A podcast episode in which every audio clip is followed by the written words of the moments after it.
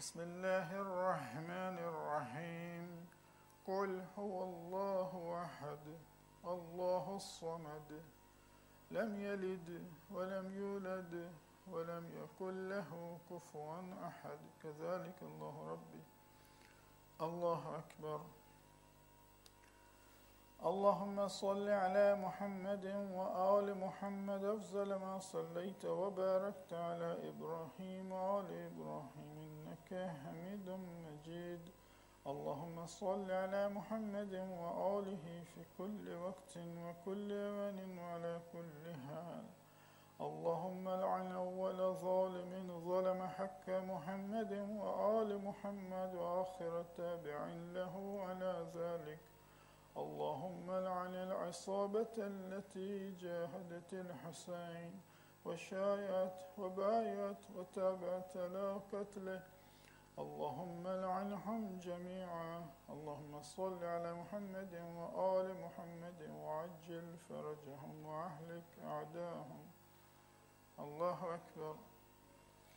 سبحان ربي العظيم. وبحمد ربي صل على محمد وآل محمد. سمع الله لمن حمده. الله أكبر. سبحان الله سبحان الله سبحان الله. اللهم صل على محمد وآل محمد. الله أكبر أستغفر الله ربي وأتوب إليه. الله أكبر. سبحان ربي الأعلى وبحمد ربي. صل على محمد وآل محمد. الله أكبر. الحمد لله كما هو. أشهد أن لا إله إلا الله وحده لا شريك له وأشهد أن محمدا عبده ورسوله. اللهم صل على محمد وآل محمد وتقبل الله أكبر أستغفر الله ربي وأتوب حول الله وقوته أقوم وأقعد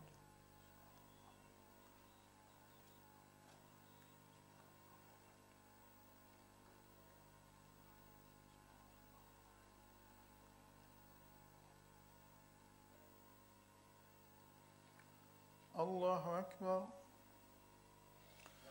سبحان الله سبحان الله سبحان الله سبحان ربي العظيم وبحمد ربي صل على محمد وآل محمد. سمع الله لمن حمده. الله أكبر. سبحان الله سبحان الله سبحان الله. اللهم صل على محمد وآل محمد. الله أكبر أستغفر الله ربي وأتوب إليه. الله أكبر. سبحان ربي الأعلى وبحمد ربي. صل على محمد وآل محمد. الله أكبر. بحول الله وقوته أقوم وأقعد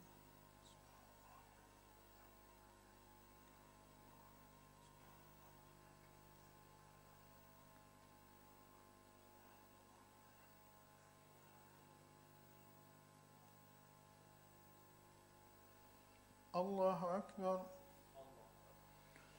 سبحان الله سبحان الله سبحان الله سبحان ربي العظيم وبحمد ربي صل على محمد وآل محمد. سمع الله لمن حمده. الله أكبر.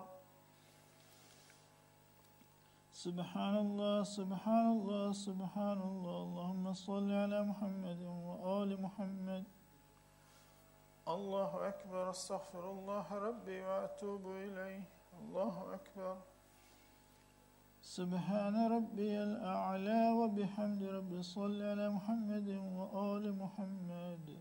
يا خير المسؤولين ويا خير المعطين. ارزقني وارزق عيالي من فضلك. فإنك ذو الفضل العظيم وأنت الجواد الكريم يا خير الرازقين. الله أكبر. الحمد لله كما هو أهله. أشهد أن لا إله إلا الله وحده لا شريك له. وأشهد أن محمدا عبده ورسوله. اللهم صل على محمد وآل محمد. السلام عليك أيها النبي ورحمة الله وبركاته. السلام علينا وعلى عباد الله الصالحين. السلام عليكم ورحمة الله وبركاته. الله أكبر الله أكبر الله أكبر. لا إله إلا الله. اللهم صل على محمد وآل محمد.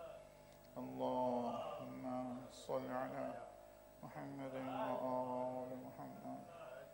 اللهم صل على محمد وآل محمد وعجل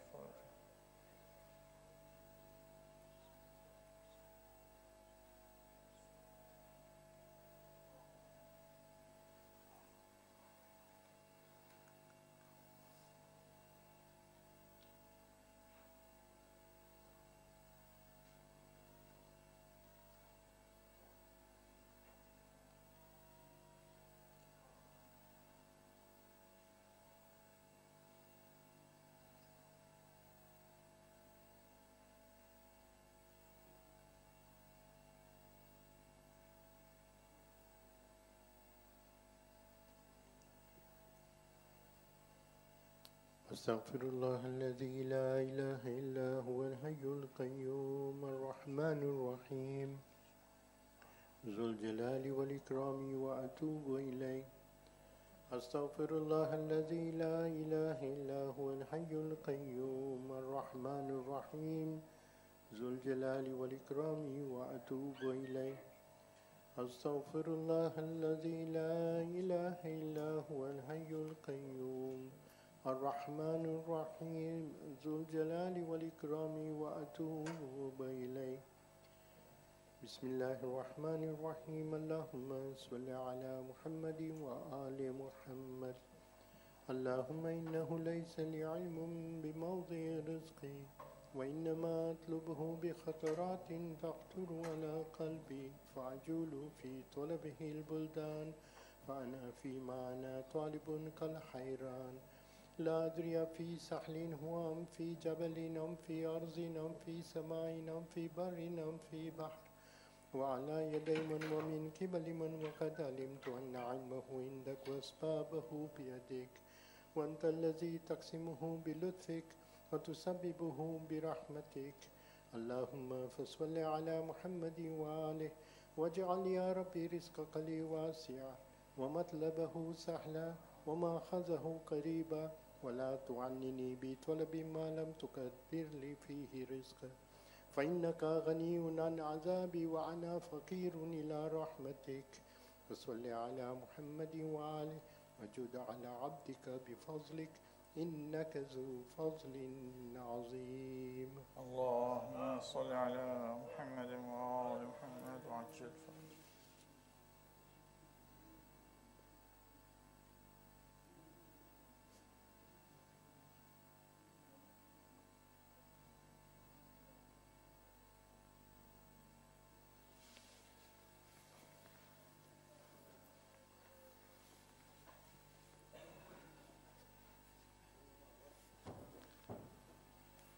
السلام عليك يا نبي الله السلام عليك يا حبيب الله السلام عليك يا رسول الله السلام عليك يا أمير المؤمنين سيد الوسيين إمام المتقين السلام عليك يا فاطمة الزهراء سيدة نساء العالمين السلام عليك يا خديجة الكبرى أم المؤمنين السلام عليك يا حسن المجتبى. السلام عليك يا أبا عبد الله وعلى الأرواح التي حلت بفنائك. عليكم مني جميعا سلام الله عبدا ما بقيت وبكي الليل والنهار. ولا جعله الله آخر العهد مني لزيارتكم. السلام على الحسين وعلى علي بن الحسين وعلى أولاد الحسين وعلى أصحاب الحسين. السلام عليك يا شهداء كربلاء جميعا ورحمة الله وبركاته. السلام عليك يا غريب الغرباء السلام عليك يا معين الضعفاء والفقراء. سلطان بن حسان مولانا علي بن موسى الرضا. كن شفيعنا وشفيع والدينا في يوم الجزاء. السلام عليك وعلى أختك فاطمة المعصومة ورحمة الله وبركاته. السلام عليك يا مولانا يا صاحب الأسر والزمان. السلام عليك يا خليفة الرحمن. السلام عليك يا شريك القرآن. الأمان الأمان الأمان من فتنة الزمان. عجل الله تعالى فرجك وصحل الله مخرجك وظهورك واجعلنا من أنصارك وشيعتك ومحبيك السلام عليك وعلى آبائك الطاهرين ورحمة الله وبركاته. اللهم صل على محمد. وعلى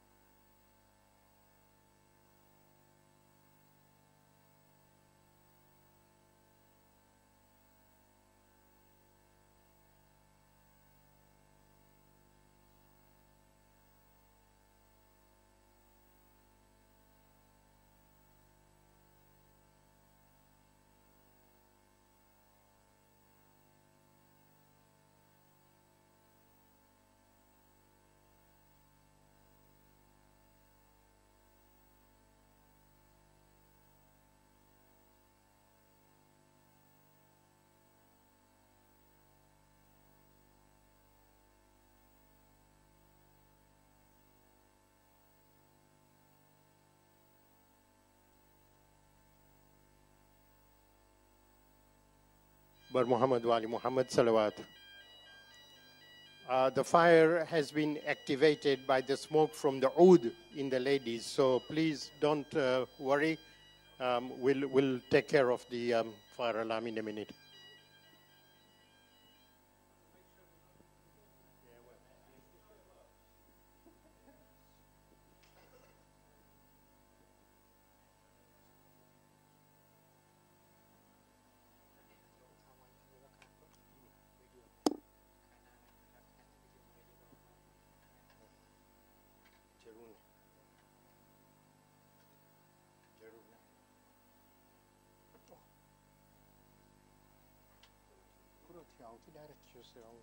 પાડી દો પણ જ મળી તૈયારી નાખ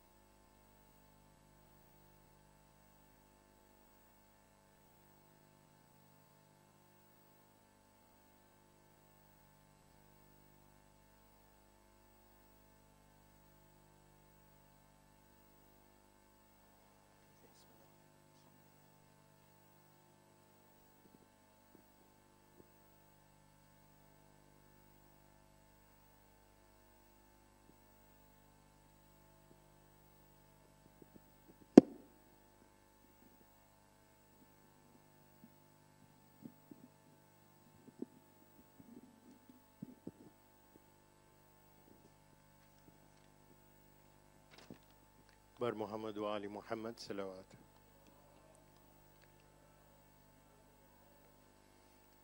जबरीदा सर से छिनी मैं सदा देती रही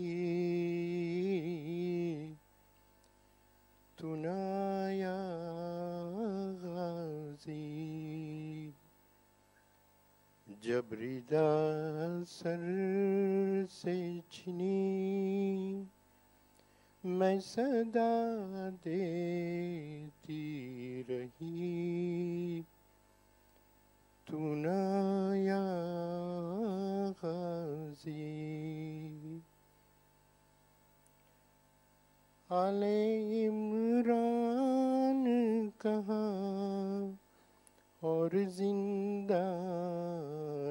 کا یہ بہن قید ہوئی تو نایا غازی ہم کو پانی نہ ملے تیری خوشبو تو رہے تیرے بازو نہ کٹے تو نایا غازی۔ ہم کو پانی نہ ملے، تیری خوشبو تو رہے۔ تیرے بازو نہ کٹے چاہے مشکی زچی دے یہ مگر ہو نہ سکا تیرے بازو ہے جدا تجھ پہ ہے تیشنا لبی۔ تو نایا غازی۔ دپ میں تو تھا شہر۔ تجھ سے آباد تھا گھر۔ یہ بہرنا میرا سر۔ کیا نہیں تجھ کو خبر؟ اے علم دار وفا، اس بہن کو بخدا۔ تجھ سے تھی بڑی۔ تنایا غازی۔ جب ردا سر سے چھینی۔ آ گئی شام عالم لٹ گئی اہل حرم۔ رت پر چلتی ہوئی ہو گیا ٹھنڈا عالم۔ پرسا دینے کے لیے مجھ سے ملنے کے لیے आ गए बाबा अली तू नाया गाजी जबरीदा सर से छिनी मैं सदा देती रही तू नाया गाजी बर मोहम्मद वाली መሐመድ ሰለዋት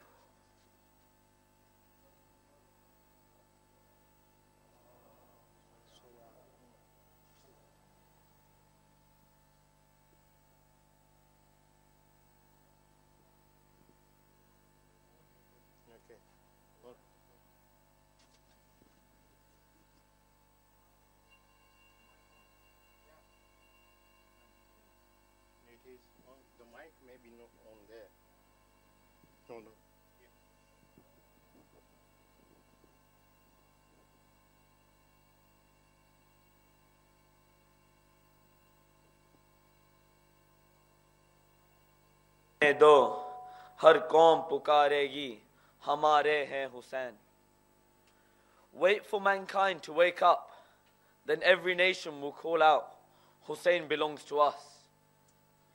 In line with the verses of poetry I have just recite- recited, we gather from a night like this across two months and eight days in remembrance of the lifeline of Islam, the tragedy of Karbala. Being given this opportunity to speak on the first of these nights, I thought it would be appropriate in the short time that I have to talk about why we remember the, this event and with more and more vigor every year that goes by. The importance of the commemoration of the tragedy of Karbala can be seen in the many narrations that we have received by our Ahlul Bayt salam. The Holy Prophet sallallahu alayhi wa alihi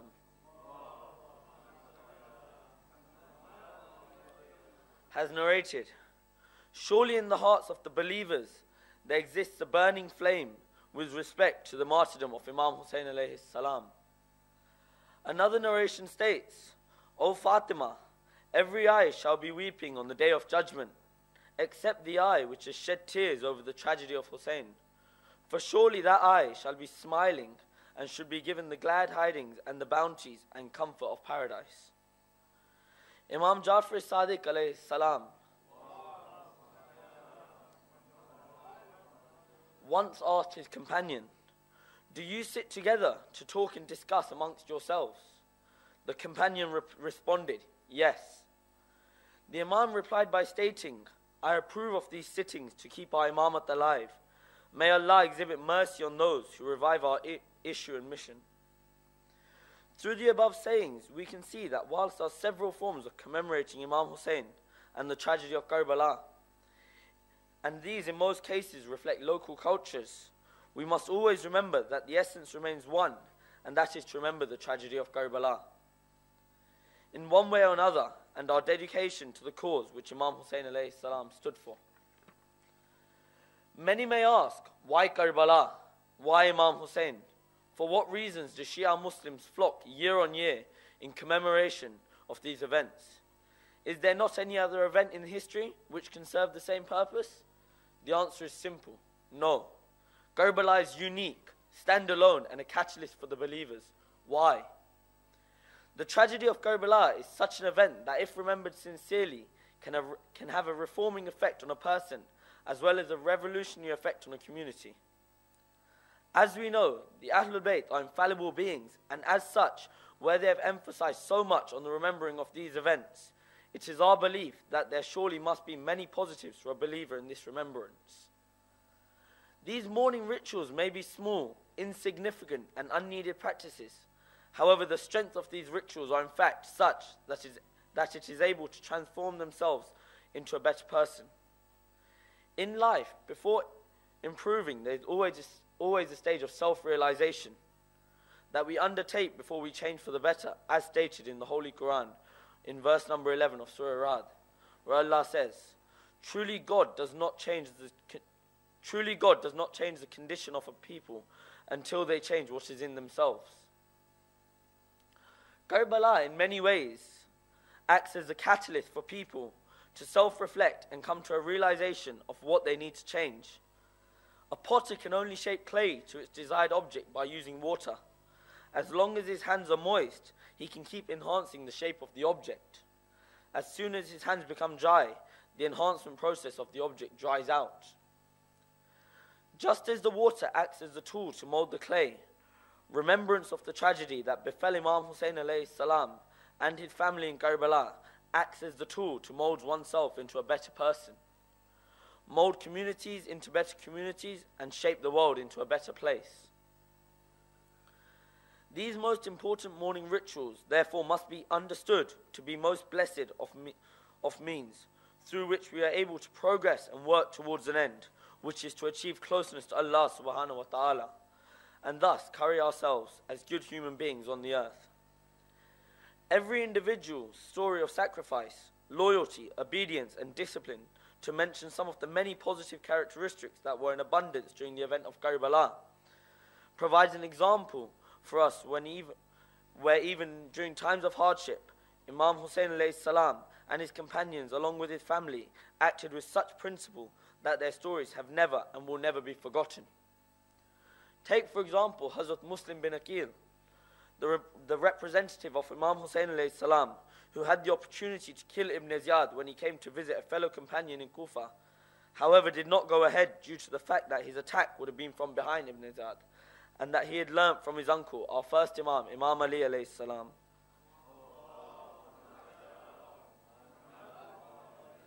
That he should not attack an enemy from the back.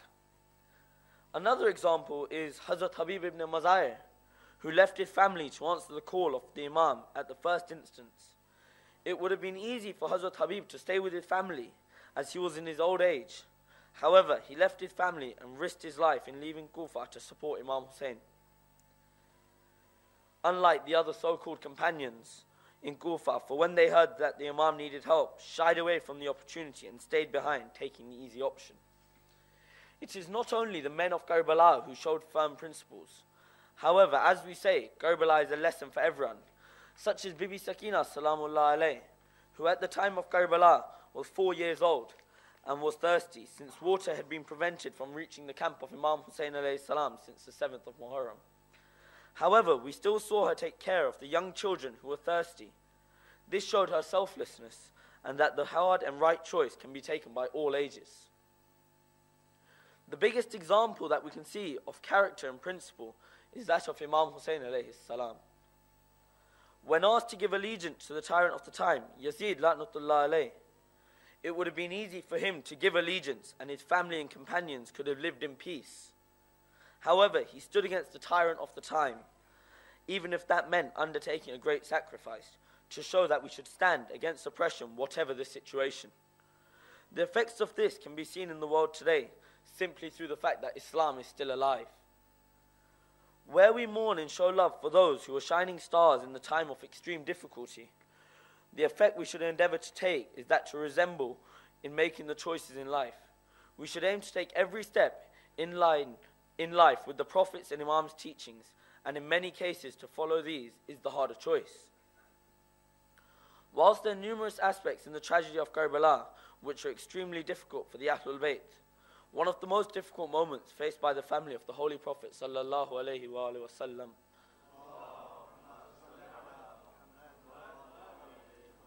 was when the caravan of Imam Hussein alayhi salam left Medina and one of the daughters of Imam Hussein, Bibi Fatima Sugra, had to remain behind with her grandmother, Bibi Umm Salma.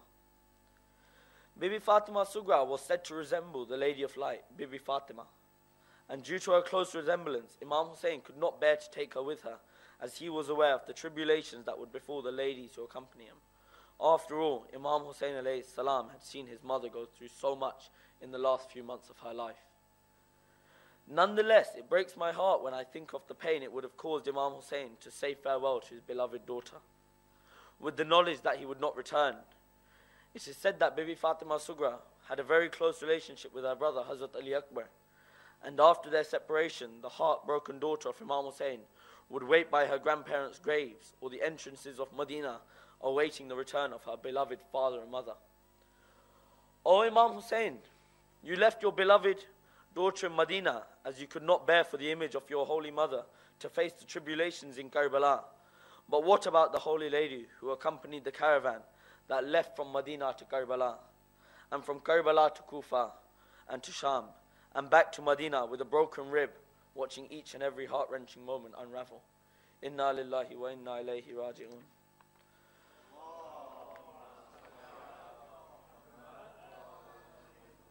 I would like to finish with a couple of lines of poetry in which poets have tried to explain the importance of the martyrdom of Imam Hussein. ला इला तो पर लिया अब ले मजा तासीर का لا الہ تو پر لیا اب لے مزہ تاثیر کا۔ لا الہ کی تہ میں، تہ مینس فاؤنڈیشن لا الہ کی تہ میں خون ہے شبیر کا۔ لا الہ کے پرنے والو لا الہ سے پوچھ لو۔ لا الہ تو بچ گیا گر لٹ گیا شبیر کا۔ بیاں سر شہادت کی اگر تفسیر ہو جائے۔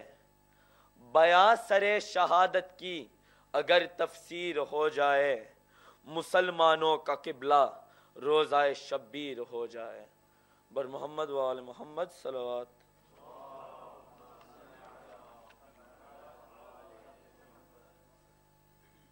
Two quick things before um, uh, Sheikh um, starts the madlis. Um, and we will make this as a norm for the next few days to come. One, is that I would like you all to stand and come forward, please.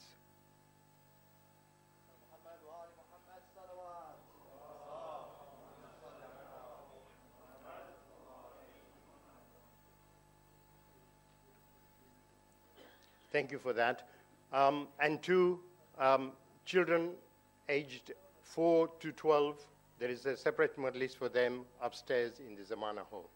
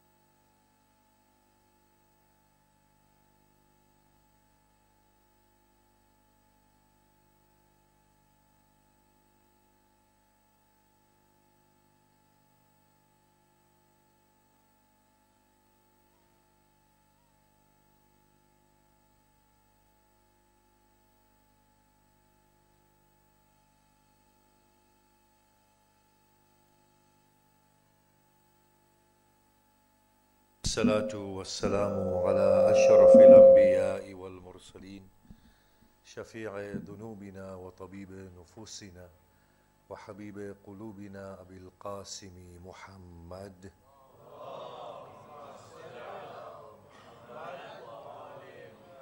وآله الطيبين الطاهرين المعصومين المظلومين المنتجبين وأصحابه المنتجبين ولعنة الله على أعدائهم أجمعين. بسم الله الرحمن الرحيم. رب اشرح لي صدري ويسر لي أمري واحلل عقدة من لساني يفقه قولي. أما بعد السلام عليكم جميعا ورحمة الله وبركاته.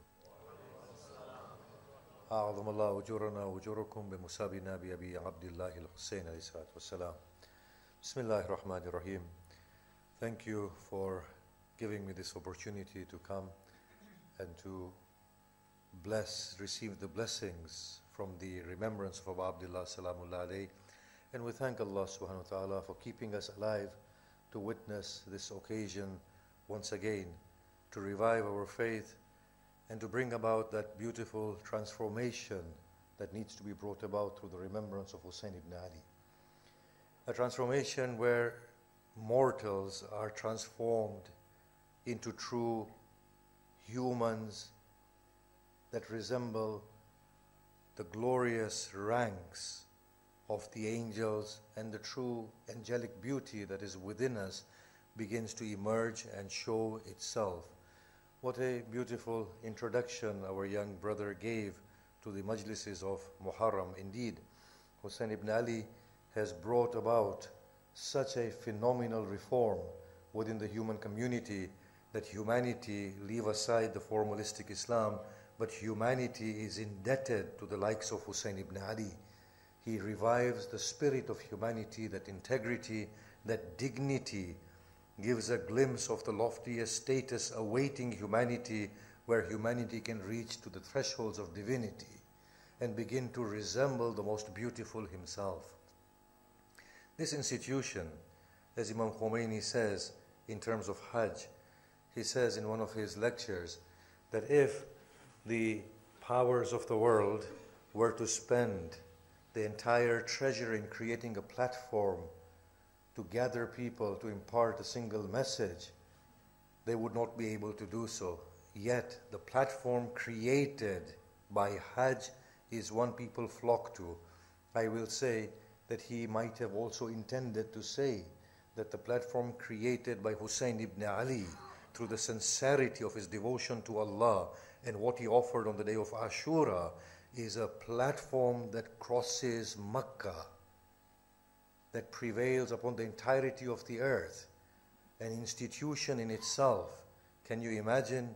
He commands the respect of minds all over the world and transcends colors and religions. We find this so clear within Africa and India that people, when it comes to Hussein ibn Ali, they go beyond their persuasion. And they say, indeed, when it comes to Hussein, we relate to him. This platform that Hussein ibn Ali has created for us is a platform through which a whole nation can be reformed. Can you imagine? People come and listen to Hussein ibn Ali, and for 10 days their minds are there to receive the message of Imam Hussein and to make something of their lives and to bring about much needed goodness in this world of ours.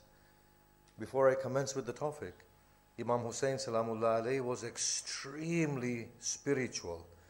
In those few hours of Hussein ibn Ali's life that we know, he has impacted us to the core. Have you ever seen a person who has only been studied for a few hours of his life and in himself becomes a religion and an institution? This is not merely emotionally based. There are gems of humanity that he has displayed there. There are moral, spiritual, social lessons that we can learn from the story of Hussein ibn Ali. The story of integrity, of dignity, of courage, of righteousness, of morality, of spirituality, of how to grow in defeat, of how to make suffering work positively in the development of the human soul. Have you ever seen a person who, at the decapitation of his son, becomes more spiritual? Have you ever seen a person who, at thirst, eulogizes Allah more than he was before, before encountering the thirst? Have you ever seen a person being struck with swords, spears, arrows, stones, and yet his lips are moving in the eulogy of Allah more intensely than they were before he was attacked? Have you ever seen a person who has fallen from his steed, whose face now, at the point of death, begins to radiate with divine beauty and with such serenity that his antagonists are moved by it? That the people filled with hatred of this man, hard hearted people about whom Allah says, their hearts are as hard as rocks. Nay, there are rocks that split open with water flowing through them. There are rocks that break in the awe of Allah. There are rocks that fall to the ground in the absorption of the might of God, but their hearts will not be moved. Can you imagine people of such hearts being moved at that point, observing the serenity that prevails upon the face of Hussein ibn Ali? This man is truly a man that strikes at the core of humanity beyond persuasions, colors, culture, religions, beyond time and era and space. Have you ever seen such a universal person within the folds of humanity? Have you ever seen a person that impacts people so profoundly as Hussein ibn Ali does, and whose only example that people have are six hours of his life? To do this in six hours shows something, doesn't it? A man immersed in God to the level that he becomes godly. The same God who is colorless, directionless, this man of his, the devotee of his, who gives himself to the blade and everything else that he possesses, becomes as colorless, as directionless, as statusless, as a person without any denomination. And in his colorless, he encompasses all colors. And in his directionless, every direction tends to him. And in his statuslessness, every status calls out for him. And in his languagelessness, every language proclaims him. Every heart beats with that name, whether they acknowledge him as Hussein or Shabir or by any other example. How wonderful is this man and how profound is the impact that he has made upon us. So I shall say, not only the formalistic Islam, but humanity to the core is indebted to this man. It is not an exaggeration that the poets recite that the whole of the prophetic mission culminates at his glory. That if righteousness has ever had a standard, an absolute standard, is Hussein ibn Ali. You know, I'll just narrate this as I begin my topic. Somebody called me many years ago and she said, Molana, can you perform my divorce? I said, Well, I have to know which school of thought you belong to. And she said, I don't know. I said, In that case, reply to this. After the Prophet, who is the successor? She said, I don't know. I said, Do you know Imam Ali? She said, No. I said, Abu Bakr? She said, No. I said, Khalifa Omar? She said, No. I said, Well, what else do you know apart from Allah? She said, I only understand the name Hussein. This is how this man has impacted the minds and the hearts. If we take away the label of Islam for Hussein ibn Ali, he becomes the heritage of humanity at large. If we take away the label of Shiaism, he becomes the heritage of the Ummah at large. This is how broad this man is. Can you imagine? And look at the camp that is with him slaves, black, white, Muslims, non Muslims, man, women, grown ups, elders, old, young. And all of them pertain to him equally. Have you ever seen such a profound personality within humanity? We take great pride in Hussein ibn Ali, that human humanity can culminate in such glory and can stand at such peaks that when everything is taken from them, their dignity is intact, their morals are intact, their spirituality is on the ascension. And imagine this of Hussein. As he is being cut into pieces, his eyes are tearing. And they ask him, Hussein, why do you tear? You are the bravest upon the face of the earth and amongst the creatures of God. He says, These tears are for those who kill me. Why do you weep for them, O Hussein? At their fate that awaits them.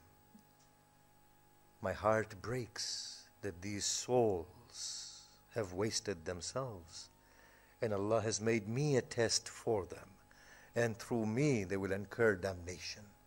And that is what breaks my heart. At that peak of battle, this is what this heart feels for his enemy. Our topic is Islam, God centricity, and human liberation. And it is apt that such a topic be attributed to Hussein ibn Ali. Islam, submission, wholesome surrender to Allah subhanahu wa ta'ala, the highest principle. God's centricity, that everything within human life is focused specifically towards Allah subhanahu wa ta'ala. And human liberation to allow humanity to arrive at the lofty pedestals destined for humanity.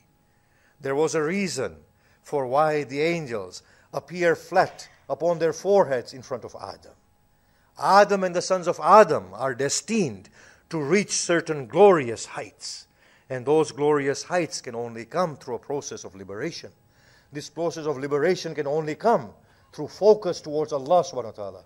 This focus to Allah subhanahu wa ta'ala can only come through surrender, a wholesome surrender to Allah beyond any restraints. And it is apt to connect this to Hussein ibn Ali. The Islam of Hussein was absolute surrender. The focus of Hussein to Allah was that when Akbar falls in front of him, he weeps and he says, Oh child, your death tears your father's arteries apart.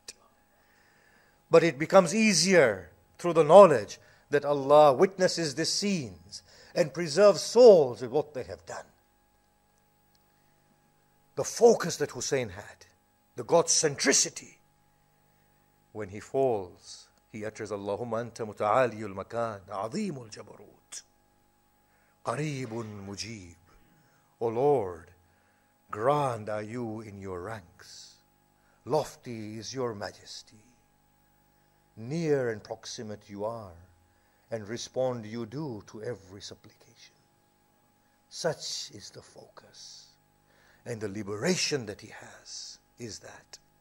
Even at the killing of Abbas, Akbar, Asghar, he does not lose sense of righteousness and his morality. So therefore it's apt to connect this topic to Hussein ibn Ali salamullah alayhi. And in honor of Hussein ibn Ali, we shall commence with this topic of ours. As human beings, we need to understand our world, to understand life, to have some notion of what we are all about in order for us to lead a meaningful life. When a human being awakens to this world and he sees the natural phenomena, he needs to make sense of it because the human being cannot exist in isolation of control. This control for the human being is through knowledge of what is happening around them.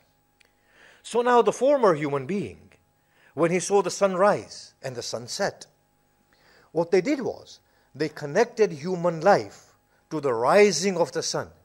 The setting of the sun was a frightful event for them. So they constructed a worldview that the sun is our God. And hence at night they would offer devotions to the sun in order to ensure that the sun comes out again in the morning. This was the worldview in which they lived.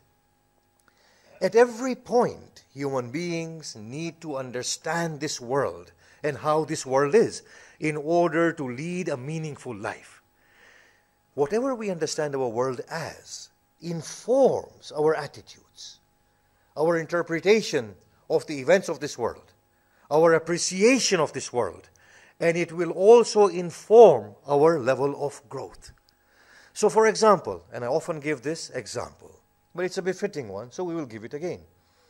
At one point, the world was thought to be flat. Since the world was thought to be flat, it then both informed people how they should look to the world and it also curtailed them in the sense that it, uh, it allowed them to interpret the rest of the universe in terms of flatness of the celestial bodies and on the other hand, it also curtailed them into how far they could go in exploring this world. And also, it prompted them to create crafts, but curtailed them in, curta- in making smaller crafts. Because if they were to set a sail, there is a possibility that the ocean might end and they might fall off the edge. So it informs them in terms of how to understand the world. Also, how their activities ought to be, how much they should aspire, and it limits them and restricts them. This is how the world and the human mind has always been. It has been something that needs to make sense of the world, and in accordance with the sense that it makes, that determines the striving, the evolution, and the progression of the human being. Now, let us look at the historical development of worldviews and the paradigms that we've had the astronomical one, let's say, the cosmological ones. At one point, we used to operate on the Aristotelian paradigm that the earth was the center of the universe and everything else was a weightless body in the sky and that everything was determined. This persisted. This then influenced the human beings in the way they were thinking. As a result of this, the Christians construed or constructed a whole theology of the supremacy of human beings based upon the centrality of the earth. The Christians said, Earth is the center of the universe. This therefore proves that everything is created in honor of the earth. And the most superior being on the face of the earth is the human being. And therefore, the centrality of the earth marks the supremacy of human beings, and that is a God given supremacy. As soon as we found out that the earth was not the center of the universe, but was as meaningless as any other celestial body, which are in their trillions, together with changing the notion of the centrality of the earth, went the whole notion of the supremacy of human beings, and with it went the claim of righteousness of the divine knowledge that Christianity uh, uh, uh, claimed that it had. And of course, in its place then, we had the whole awakening, industrial revolution, the scientific mind grew, and religious and uh, power and authority was diminished through it. So the worldview informs us how to think, how to understand things. Now, let's give another example which might be a little mundane. If we were to say that the earth is flat, then we would conclude legally within Islam that there has to be only one first day of the month because as soon as the moon arrives into the uh, horizon, it's one moon that the whole earth should potentially see. It informs also our legal interpretations of fiqh. So our worldview are such that they allow us to construct the rest of our world around that worldview. Paradigms are such. They allow us to construct everything about ourselves around that worldview. Now, within the scientific world, the Aristotelian paradigm of the universe was then challenged by the Newtonian one. Newton said, no, it is a mechanistic universe. Everything observed, observes fixed laws. And he came out with the most brilliant understanding of gravity. That gravity is that thing that pulls things to the earth. He observed an apple falling upon his head, whereas if an apple fell upon my head, either I would curse or say, Alhamdulillah, Allah is giving me rizq and eat it. But Newton, this great man, he said, But why did the apple fall? Why didn't it go sideways? Why didn't it rise? Why does everything fall? And from that, he deduced that there is something like gravity. And through that, he constructed a worldview that every part of the universe can be predicted accurately if we can understand this principle of gravity. And it's worked for us through this principle, we were able to send probes to the moon and to Mars. But the problem was that the newer findings that we were finding about the universe and the way the universe was behaving were not falling very neatly within the Newtonian paradigm. So, what did we do?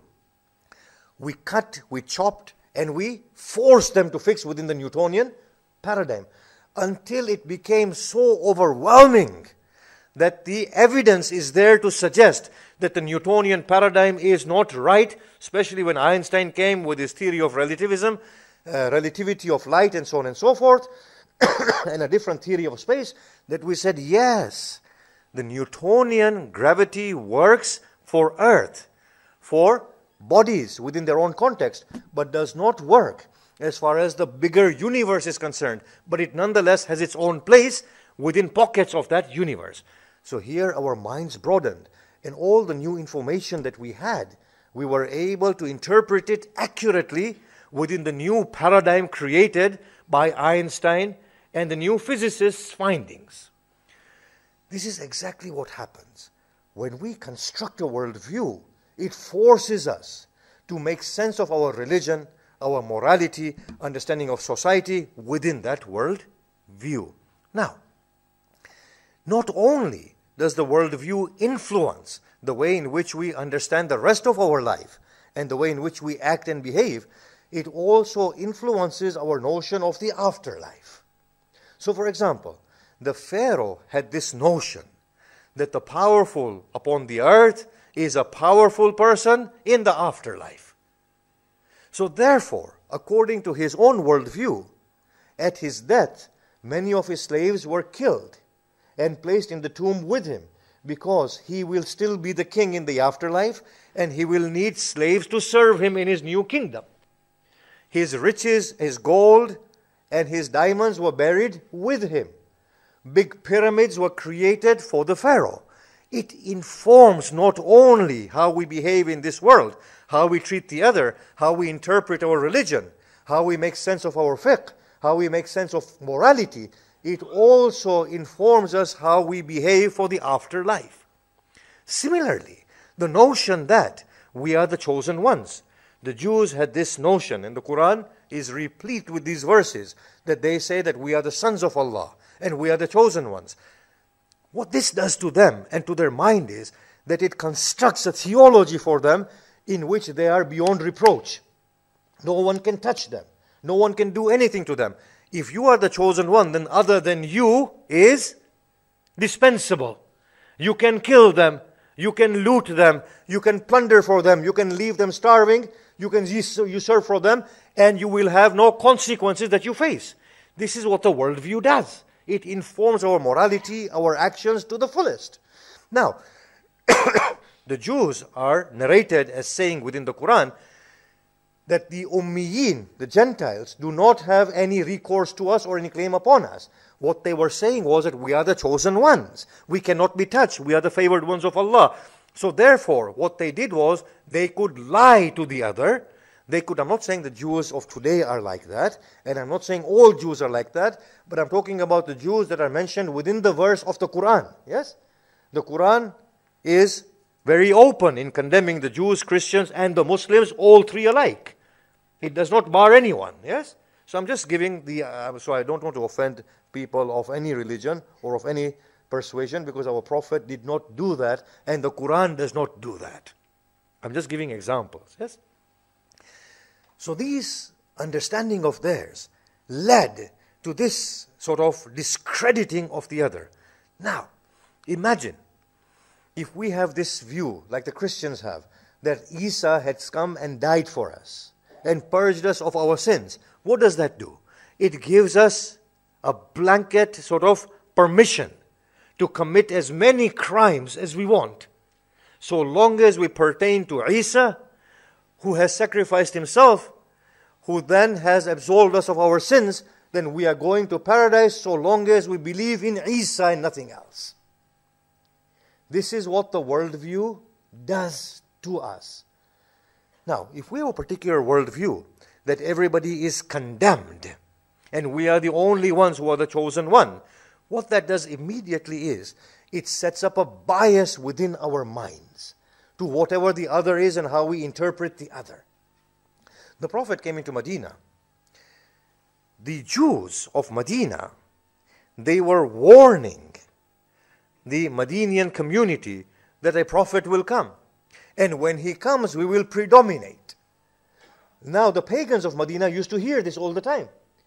They invited the prophet they heard the message of the Prophet. Surah Al-A'raf was recited by the Prophet in Medina, and some of the chiefs of Medina in, in Mecca, and some of the chiefs of Medina had gone to Mecca. They were told that this is a sorcerer, he bewitches, don't listen to him. They nonetheless were overcome with curiosity. So they unplugged their ears and they heard the verses of Surah Araf. And the amazing thing was that in these verses, in which the Prophet was giving his own worldview and the paradigm that he was setting, what he said was nothing to do with Islam. In these verses, he said, O people, do not cheat each other. Do not bury your children. Do not sacrifice your children. Do not kill each other. Do not lie. Be good to each other. This man said, the one who was listening, that he is talking about values that pertain to all of us and that all of us have forgotten.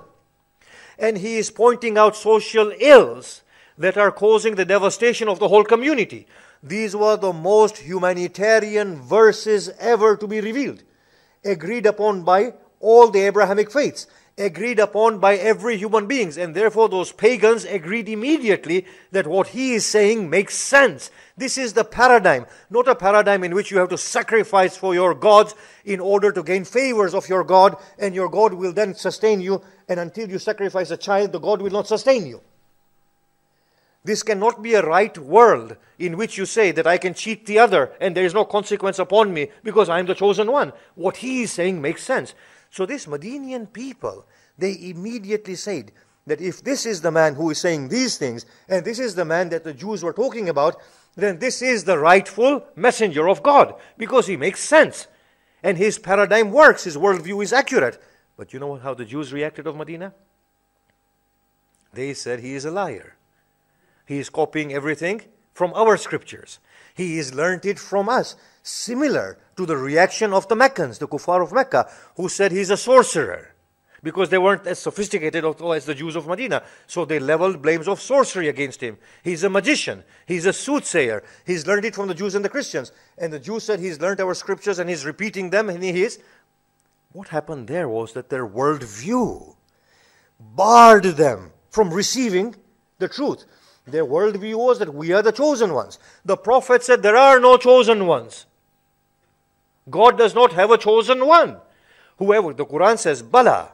Yes, he who earns crimes, sins, and surrounded by his mistakes, they will be, flung, they will be flung into hell. And those who turn to Allah and do righteous deeds, they will be given paradise. There is no chosen one in the book of God. And they said, We were the chosen ones. How dare he equals the pagans with us? So their biases, their worldview, does not allow them to accept the Prophet and does not allow them to even give him a listening ear and to listen to what he is saying. The bias was in their mind. That bias bars them from listening to him. Whereas the pagans were open enough to listen to him and to say, actually, he is making a lot of sense. He has to be the messenger because whatever he says makes sense to us.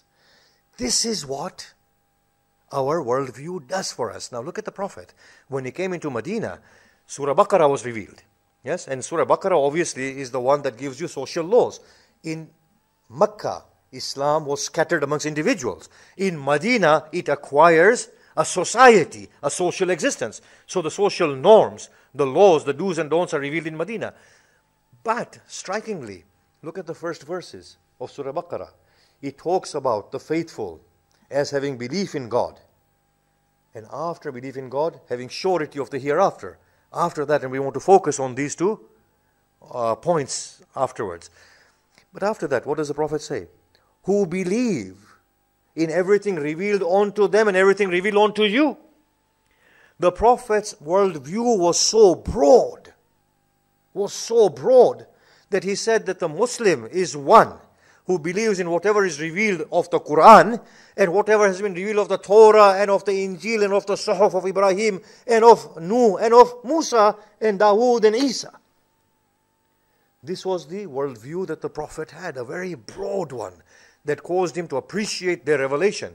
And that was the worldview and the bias of the Jews that barred them from accepting the message of the Prophet, sheerly on their bias. Now, what does it mean, Islam? God centricity and liberation. What Islam does is it brings humanity to their natural condition. What is the natural condition of humanity? For those of you who've been listening to what I've been saying, will find this uh, a bit of a repetition, but hear it because it's quite necessary. From the time of Adam till now, what have we been doing? we have been growing, evolving. We have been maturing. That's the only thing we've been doing. Humanity was born in the cradle as an infant, as a baby. It learned to crawl, it learned to walk with the aid of a father holding its finger. It learned to stand straight, it learned to run, it learned to evolve. That's what humanity has been doing from stone ages to this, where we are conquering space. But this growth of humanity has been a very expensive one. A very expensive one. It's not been an easy one. Humanity wants to evolve, it want to, wants to burst forth because it is based on the principle of La ilaha. La ilaha means there is no restraint, there is no God. Illallah means the absolute completion. But before illallah comes, there is la ilah. There is no restraint. There is no curtailing of the growth. You see, what we find is that at every point, human beings are moving forward, and suddenly they're curtailed. They are not curtailed because of anything but these false worldviews. The worldviews curtail them by way of religions, by way of cultures, by way of the cosmological sort of view and paradigms that we have. What happens is that after a lot of struggle, they break through and they create a broader worldview. It has come through revolutions, this growth. It has come through bloodshed. It has come through calling people apostates, calling them kafirs, burning them at the stake, crucifying them, killing them in their hundreds and thousands. it has been a very costly, expensive evolution and growth. But nonetheless, humanity has been on a unilateral trend of growth.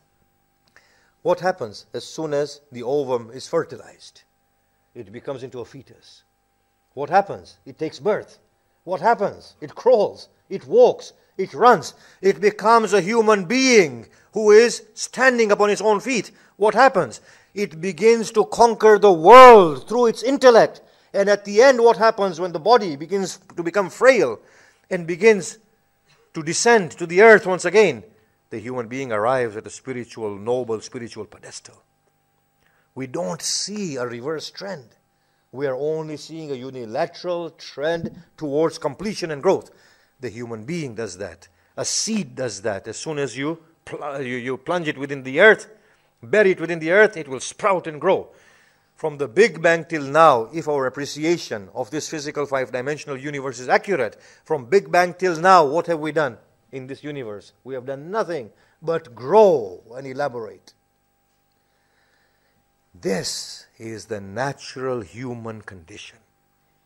One of breaking all boundaries, all restraints, not curtailing itself at all. What Islam does is, it informs of that worldview. Islam says, Your grandfather was the one before whom the angels were prostrated. Islam says, The heavens, the suns, the moon, the sun, the moon, the stars are all subservient to you. He has created for you everything upon this earth. You don't need to prostrate a rock or a stone. You don't need to prostrate a star or a moon. They are all yours. O people, man and jinn, if you can penetrate within the realms of the heavens, then do so. You will not do so save by great force. But He's giving license, do so. For this is your nature. What does Islam do? It brings human beings to its natural position that you are unrestricted. Go forth. Have no restraints in yourself. Go forth. Achieve whatever is there to be achieved. Delve into the depths of the oceans. Reveal the secrets of the oceans. Go into space. Find out what mysteries lie there. Conquer it all. Colonize it all. It's all for you. You are an unending species that I have created. And what does God do? He takes utmost pride at this surge, at this growth, at this evolution. Are you going to tell me that the teacher wants his students being uneducated? Does any teacher take pride in uneducated students? Or does teacher take utmost pride when his students begin, begin to challenge him and pushing knowledge further? Are you telling me that a father takes pride in a son always being at the mercy of the father's decision and not being able to take their own decision? Or does the father take pride when the son and the daughter they come of age and they say to the father, "Now resign and we will take over the business empire"? God has instilled that nature in the father, in the instructor. God by priority has the same nature. If he takes pride in Adam and says to the angels, despite the bloodshed and the corruption, even then I take pride in him, now prostrate in front of him. Imagine what we must have. Despite the bloodshed and the corruption, Allah takes pride in Adam and gives him the knowledge of all names. What will this knowledge do inside? It has to bubble up and come out. Adam has all this inside him. Me and you are the spectacles of Adam, are the reflections of Adam. This has to manifest itself What does Islam do? It brings human being to that level of their nature. Unrestrict yourself. And that's what the Quran says. He is the Nabi al-Ummi that they find maktuman عندهم في التوراة والإنجيل that they find in Torah and Injil. He does amal al-ma'ruf and makes halal what is good. But by that, what does he do? He breaks the shackles that tie them down and lifts the weight that pins them to the earth. And what does that do? From a nomadic tribe, warring tribe that the Prophet went to, he creates a league of nation fine, moral human beings, from illiterate Arabs to the greatest poets, from people who do not know more than the shimmering sands of Arabia to explorers, from people who are insecure and worshipped stone to the people who are inventors and fathers of the modern scientific method. What does Islam do? It brings them to that nature that you are unrestricted on the basis of La ilaha. And what does that paradigm mean? It does two things. It says, wholesomely submit to Allah. Allah has no limitation. Seek as much knowledge as you can. Allah is absolute in being the moral agent. Become righteous moral agent. Display angelic gems within your own character. Allah is the absolute focus. Arrive at that pedestal of spirituality that you yourself begin to mirror, mirror Isa, the son of Maryam. That is God's centricity. And putting away and breaking all boundaries is known as the process of liberation. So, Islam, God's centricity, and human liberation is the title of these talks. Islam, wholesome submission to Allah. Allah, the principle of absolute completion. The process of liberation is the process of La ilah. There is no boundary. Go forth and claim your glory. Now, I will say this before, now I think my time is finishing. I will say this before we going into the conclusion. Think about this. If we were to define Allah as the giver of life, and we don't understand the meaning of the giver of life, yes? What will happen? It will curtail us. Muslims, as physicians, will never study the area of medicine which entails reviving dead bodies. Because theologically, in their minds, there is a boundary. God gives life. Can you see that? Two, if through modern advancements we are able to resurrect dead people, what will it do? It will shatter the very basis of our faith. Can you see that? This is what limited notions do to us. It restricts our growth and it challenges us when those things happen. Just like the Christians who stated that the supremacy of human being is based on the centrality or of, of, of earth being the center of the universe. As soon as the premise is broken, the rest of the theology built upon it is shattered. And Christianity loses credibility to a great extent. Similarly, are we. But Allah subhanahu wa ta'ala explains so gloriously within the Quran that Isa resurrected the dead through my command, through my permission. Can you not see how Allah leaves these windows open? What a phenomenal book the Quran is. I am not saying, yes, that Allah doesn't give life. Allah gives life. Allah creates. Allah feeds. Tell me, when we say, Oh Allah, feed the poor, what happens? Does Jibrail come with a tiffin and a packed lunch? What happens? People go and feed each other, don't they? And this is seen as Allah feeding, isn't it? The human hand is seen as the hand of God, isn't it? How beautiful is that hadith in which Allah says on the day of Qiyamah, I will surely ask you, I was hungry, you did not feed me. I was naked, you did not clothe me. How beautiful is this hadith? Yes? So when we clothe the naked, it is Allah clothing it because Allah inspires us to clothe the naked. It is Allah sending that garment through us as agents to the one who is supplicating. When we say, Oh Allah, cure us, what happens?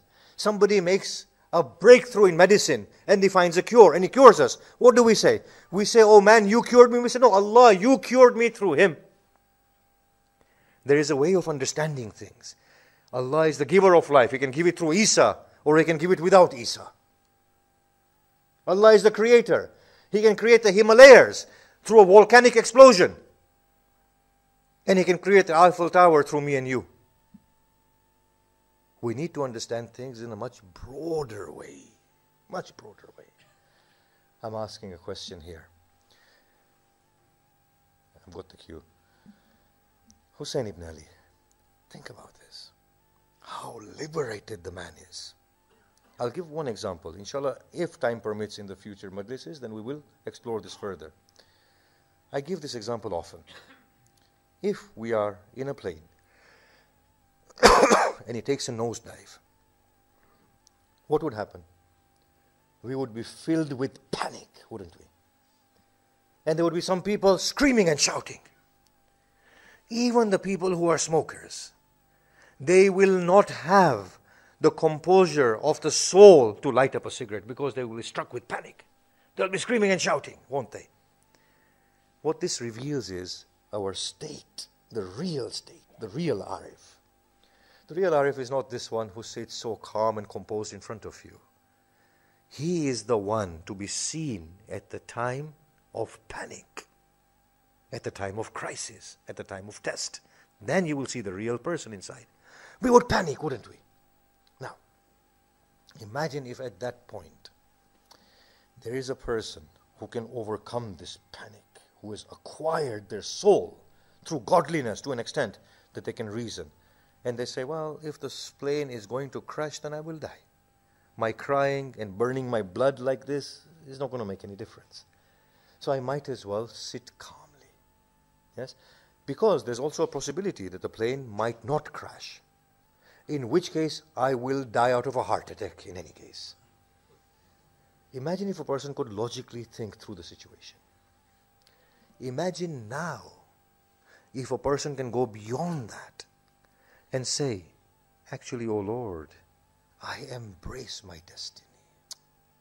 As you can kill me through the crushing of the plane, you can kill me sitting on my seat. You can take me in any way. Imagine now that there is a person who grows through this threat and who actually comforts the others and say, look, this is not the end. This is the beginning of a beautiful new world. As Hussein said, when he was being attacked, he had a smile on his face. They said the outer circle of Hussein's people, who are human beings nonetheless, they, they were fear, fearful of death, of course, and it's natural. They were fearful of death. And seeing 30,000 in front of you, and you're only 72 or 150 or whatever the numbers quoted in Hadith, of course you'll be gripped with fear. They said, Look at Hussein. Look at Abbas. Look at Akbar. Look at Muslim. Their faces know no fear. But look at the smile on the face of Hussein. Look at the contentment and the serenity. Hussein heard this. He smiled at them and he said, Oh, people, my grandfather has said, death is a bridge from this world to the eternal gardens and to Allah. Why should we fear death? Why should we not embrace it? When he said this, the impact that it had upon his flock was that a person was at the Kaaba clinging to its cloth and asking Allah to forgive him for killing Hussein and his people. They said to him, Do you have no shame? You outnumbered them and you killed them so brutally. You know what he replied? He said, By Allah, we killed them to save ourselves. They were running to death. They were running to death as a baby runs to the bosom of its mother. The only way we could save ourselves was to kill them. This is how it impacted them. Now imagine if a person can sit back and console others and increase in their spirituality. This is Hussein. He has conquered his fear, his anxiety. You do know that fear is man made, danger is real. Fear is made by us. He conquers his fear, his anxiety. I will say this what Hussein displays is something we can't imagine. We can't imagine. The greatest tribulation upon the heart of a soul is the fate of those that he leaves behind. As he emerged from his tent for his final battle, a child runs behind him, falling and standing. She pulls at his garment. He turns around. She says, Ya abata, umvur ilayya. O father, look at me. Inni atshan. I die of thirst. His eyes flood with tears. He places his hand upon her head and says, Saqakillah ya bunayya. O child, may Allah quench your thirst. This is Hussein, who goes forth in the love of Allah. On these nights, on the nights of Shaban, Hussein is summoned by Walid bin Utbah. Imam Hussein gathers Abbas, his brothers, his sons and nephews, and cousins, and says, I fear for the worst. Come with me. If you hear my voice raised, hesitate not and come to my aid. Imam Hussein enters into the office of Walid bin Utbah, who is Yazid's cousin. Walid is accompanied by Marwan bin Hakam. Walid says to Imam Hussein, Muawiyah has died. Imam Hussein pronounces the words of istirja' inna lillah wa inna ilayhi raji'un. He then reads the content of Yazid's letter, extract the bay'ah of Hussein ibn Ali, and spare him not from giving this bay'ah. Imam Hussein looks at Walid and he says, Oh Walid, would it not be most appropriate that you put this question to me in public, in the view of everyone? And I respond. Walid said, Indeed, that would be a better thing to do. Go back to your home and come to me tomorrow at the mosque. As Imam Hussein was about to leave, Marwan said, Walid, behead the man or extract his bayah. When he said, behead the man, Hussein raised his voice. He says, You have lied, O son of an unchaste woman. Shall you behead me or shall he? As his voice was raised, the door was unhinged. Stood there was the lion of Bani Hashim with his sword unsheathed, sweat pouring from his forehead, grinding his teeth. When Walid and Marwan saw this, they stood back in shock. Hussein placed his hand on the chest of Abbas. Oh, Abbas, calm your soul. Hussein moves back to his home. Abbas has lowered his head and he's weeping. When Hussein comes to Zainab, Zainab says, Oh Hussein, what news do you bring? He says, Oh sister, I bring news of the coming of the promise that was given by our mother. She embraces Hussein. She says, Oh Hussein, is the promise true? Hussein says, It will now unfold She hears the sobbing of Abbas. She says, Oh Abbas, what has become of you? Oh Zainab, they threatened him, and I stood there. Zainab's eyes are filled with tears as she looks at Abbas. Hussein comes at night to the grave of the Prophet. रसूल को विदा करने आते हैं हुसैन कब्र अतहर पर गिरते हैं بین کرتے ہیں، یا رسول اللہ، وا جدہ۔ وہ وقت آ گیا کہ جب آپ کا مدینہ مجھے چھوڑنا پڑے گا۔ حسین، عالم غش میں رسول کو دیکھتے ہیں۔ آسمان سے نازل ہوتے ہیں پیغمبر۔ اور کہتے ہیں، حسین، اوپر کی طرف دیکھیے، اپنا مقام دیکھیے فردوس میں۔ حسین کہتے ہیں یا پیغمبر اے جد بزرگوار، آپ ہمیں اپنے ساتھ لے جائیے، یہاں مت چھوڑیے۔ تو بیگمبر کہتے ہیں، حسین، شہادت کے بعد ہی یہ مقام آپ کو ملے گا۔ حسین کو افاقہ ہوتا ہے۔ حسین کی نانی تب تک آ جاتی ہے وہاں۔ کہتے ہیں، حسین، ماجرا کیا تھا؟ ودید نے کیا کہا؟ کہا ہے، نانی اماں، ہمیں عراق جانا پڑے گا، کوفہ کی طرف۔ ان کے دعوتوں پر۔ کہا حسین کوفہ سے پرہیز کیجیے آپ کے نانا نے مجھ سے کہہ گیا، کہہ گئے تھے ہم سے کہ ہمارے حسین جب کوفہ کی طرف بڑھیں تو اس شیشے میں جو خاک ہے، اسے غور سے دیکھتے جائیے گا۔ جب یہ سرخ ہو جائے تو سمجھ لینا کہ حسین چل بسے۔ کہا کہ اے نانی اماں، میں جانتا ہوں میرے آگے کیا کچھ ہے؟ کیا کچھ آنے والا ہے؟ اور کیا کچھ مناظر پیش آئیں گے؟ اور کیسے مقامات کا سامنا کرنا پڑے گا؟ کہا، اے حسین، کیا واقع آپ قتل ہو جائیں گے؟ کہا کہ نانی اماں، نہ صرف میں، کوئی بھی باقی نہیں رہے گا ہاشمیوں میں سے۔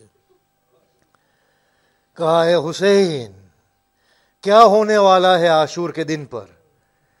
میں کہوں گا اے حسین کی نانی، ذرا دیکھیے کربلا کا منظر ہمارے ساتھ۔ کیا دیکھتی ہیں آپ؟ تو شاید انہوں نے کہا ہو کہ ایک چھوٹی سی بچی کو دیکھ رہی ہوں۔ خشک مشکیزہ تھامے ہوئے کہہ رہی ہے، یا اتشان واہ اماں کبھی پیاس کو روتی ہے، کبھی چچا عباس کو رو رہی ہے۔ میں کہوں گا، اے نانی، کچھ آگے دیکھیے۔ تو کیا دیکھتی ہے؟ ایک کڑیل جوان زمین پر گرا ہوا ہے۔ ایڑیاں رگڑ رہا ہے اور سینے میں برچی کا پھل۔ اور حسین سر پہ خاک ڈال رہے ہیں اور کہہ رہے ہیں، واجدہ! میں کہوں گا، اگر آگے دیکھ سکے تو دیکھیے۔ क्या देख रही है हुसैन का बेसर लाशा गोड़ों से रोंदा गया अला लानतुल्लाह ज़ालिमीन वसयअलमु الذين ظلموا أي منقلب ينقلبون ماتم حسين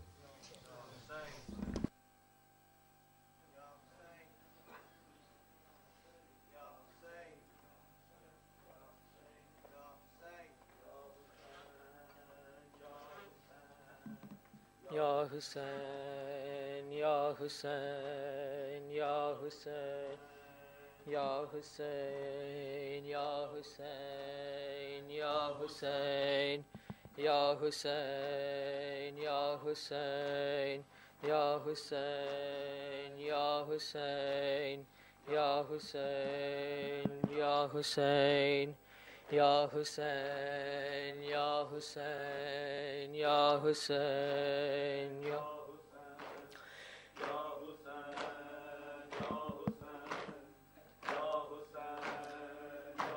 چلا میں وعدہ نبھانے۔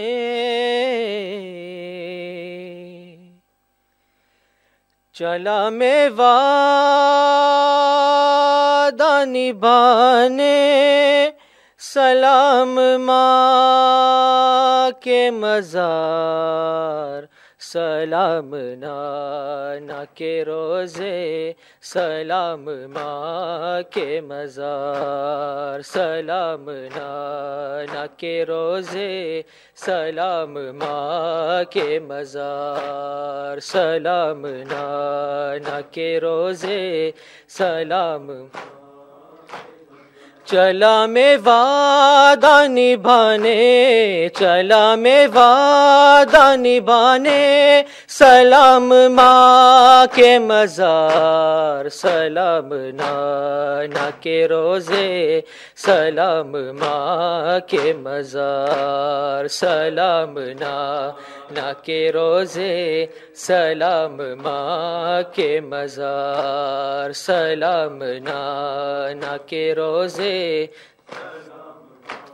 میں تیرا دین بچاؤں گا، اے میرے نانا، میں تیرا دین بچاؤں گا، اے میرے نانا، میں اپنا خون بہاؤں گا اے میرے نانا، حسین جاتا ہے مرنے، حسین جاتا ہے مرنے، سلام ماں کے مزار، سلام نانا کے روزے، سلام ماں کے مزار، سلام نانا کے روزے، سلام ماں میری شریک سفر بن کے ساتھ چل میری میری شریک سفر بن کے ساتھ چل اماں سفر پہ جاتا ہوں کپڑے میرے بدل اماں لباس خلد سجا دے، لباس خلد سجا دے۔ بدن پہ پھر ایک بار سلام نا نہ کے روزے، سلام، ماں کے مزار، سلام نا نہ کے روزے، سلام۔ تمہارے جیسا ہے نانا، یہ میرا لال اکبر۔ تمہارے جیسا ہے نانا، یہ میرا لال اکبر۔ دعا کرو نہ لگے اس کو آسمان کی نظر۔ لوٹے نہ دور وطن سے، لوٹے نہ دور وطن سے۔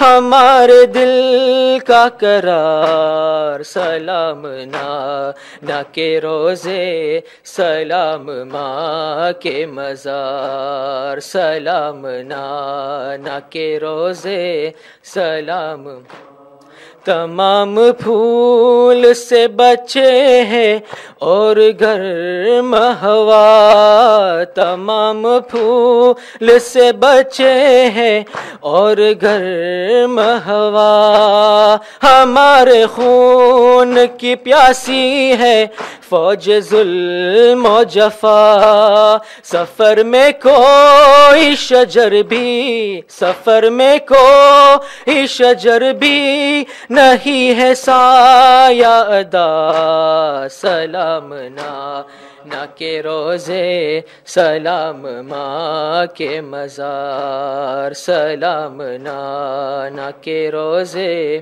سلام، ماں۔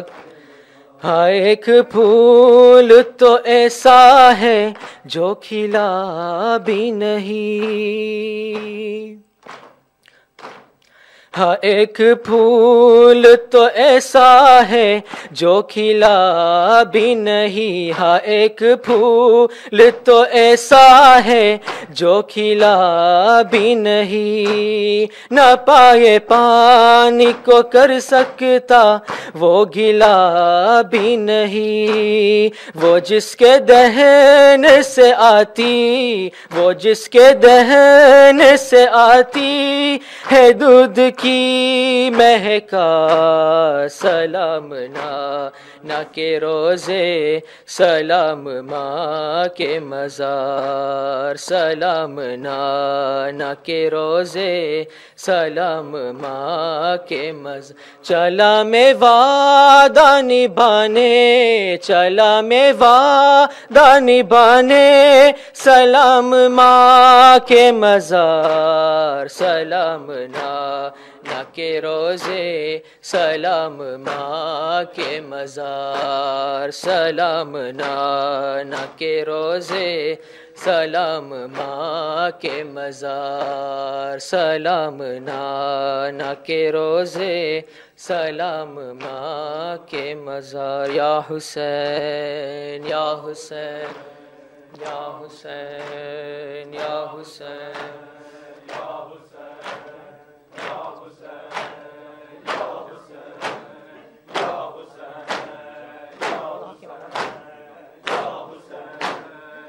مولا حق امام یا حسن یا حسین، مولا حق امام حسن یا حسین، مولا حق امام حسن یا حسین یا حسین یا حسین۔ وہ عابد بیمار تھا، وہ عابد بیمار تھا۔ چلنے سے جو لاچار تھا، چلنے سے جو لاچار تھا اور شام کا بازار تھا، اور شام کا بازار تھا، اور مصطفیٰ کی بیٹیاں، مولا حکیم یا حسن یا حسین، مولا حکیم حسن یا حسین یا حسین۔ حسین و اصغر بشیر تا و اصغر بے شیر تھا اور حرملا کا تیر تھا، اور حرملا کا تیر تھا۔ پیاسا گلا کیوں کر کٹا روئی زمیں اور آسماں۔ مولا حق امام حسن یا حسین، مولا حق امام حسن یا حسین یا حسین یا حسین۔ يا حسين.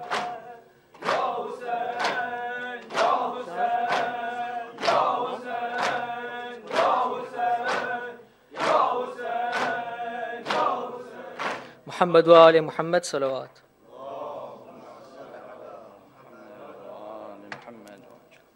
بسم الله الرحمن الرحيم. Brothers and sisters السلام عليكم ورحمة الله وبركاته Could we please recite dua sh- dua shafa for all the Marid, please?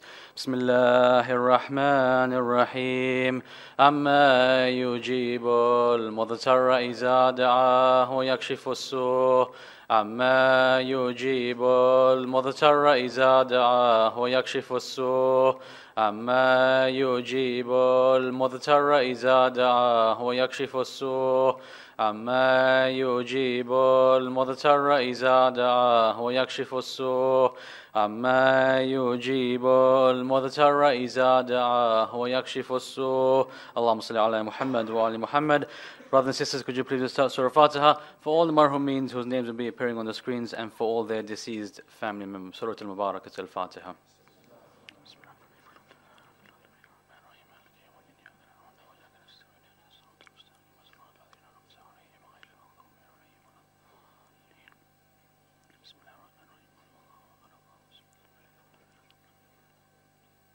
Brothers and sisters, just a few other announcements. On Thursday, the 15th of October, Ladies Only Majlis program will start at 10.30 a.m. with Marshia, followed by Majlis, Matam, ending with Namaz. And in the evening, we shall commemorate the second night of Muharram. The program shall start at 7.30 p.m. with Namaz, followed by Marshia and Poetry, Majlis, ending with Matam. And there will also be parallel children's Majlis in the Zamana Hall. On Friday the 16th and Saturday the 17th of October, we will have a Q&A session with Sheikh Arif after the program. Thank you for listening. Wassalamu alaikum wa rahmatullahi wa barakatuh. Assalamu alaikum ya Rasulullah, Assalamu alaikum ya Nabi Allah, Assalamu alaikum ya Habib Allah. السلام عليك يا أمير المؤمنين سيد الوصيين إمام المتقين. السلام عليك يا فاطمة الزهراء سيدة نساء العالمين. السلام عليك يا حسن المجتبى. السلام عليك يا أبا عبد الله وعلى الأرواح التي حلت بفنائك. عليكم مني جميعا سلام الله أبدا ما بقيت وبقي الليل والنهار. ولا جعله الله آخر الأحد مني لزيارتكم. السلام على الحسين وعلى علي بن الحسين وعلى أولاد الحسين وعلى أصحاب الحسين جميعا ورحمة الله وبركاته. السلام عليك يا غريب الغرباء ومعين الضعفاء والفقراء السلطان أبا الحسن مولانا علي بن موسى الرضا كن شفيعنا وشفيع والدينا في يوم الجزاء السلام عليك وعلى أختك فاطمة المعصومة ورحمة الله وبركاته السلام عليك يا حجة ابن الحسن يا مولانا يا صاحب الأسر والزمان سيدي الأمان الأمان الأمان من فتنة الزمان السلام عليك يا شريك القرآن السلام عليك يا كعبة الإيمان. السلام عليك يا إمامنا وإمام الإنس والجان. أجل الله فرجك وسحر الله تعالى مخرجك وزهورك ورحمة الله وبركاته. اللهم صل على محمد وآل محمد. بسم الله الرحمن الرحيم. اللهم كن لوليك الحجة ابن الحسن. صلواتك عليه وعلى آبائه. في هذه الساعة وفي كل ساعة. وليا وحافظا وقاعدا وناصرا ودليلا وعينا حتى تسكنه أرضك توعا وتمتئه فيها تويلا برحمتك يا أرحم الراحمين. اللهم صل على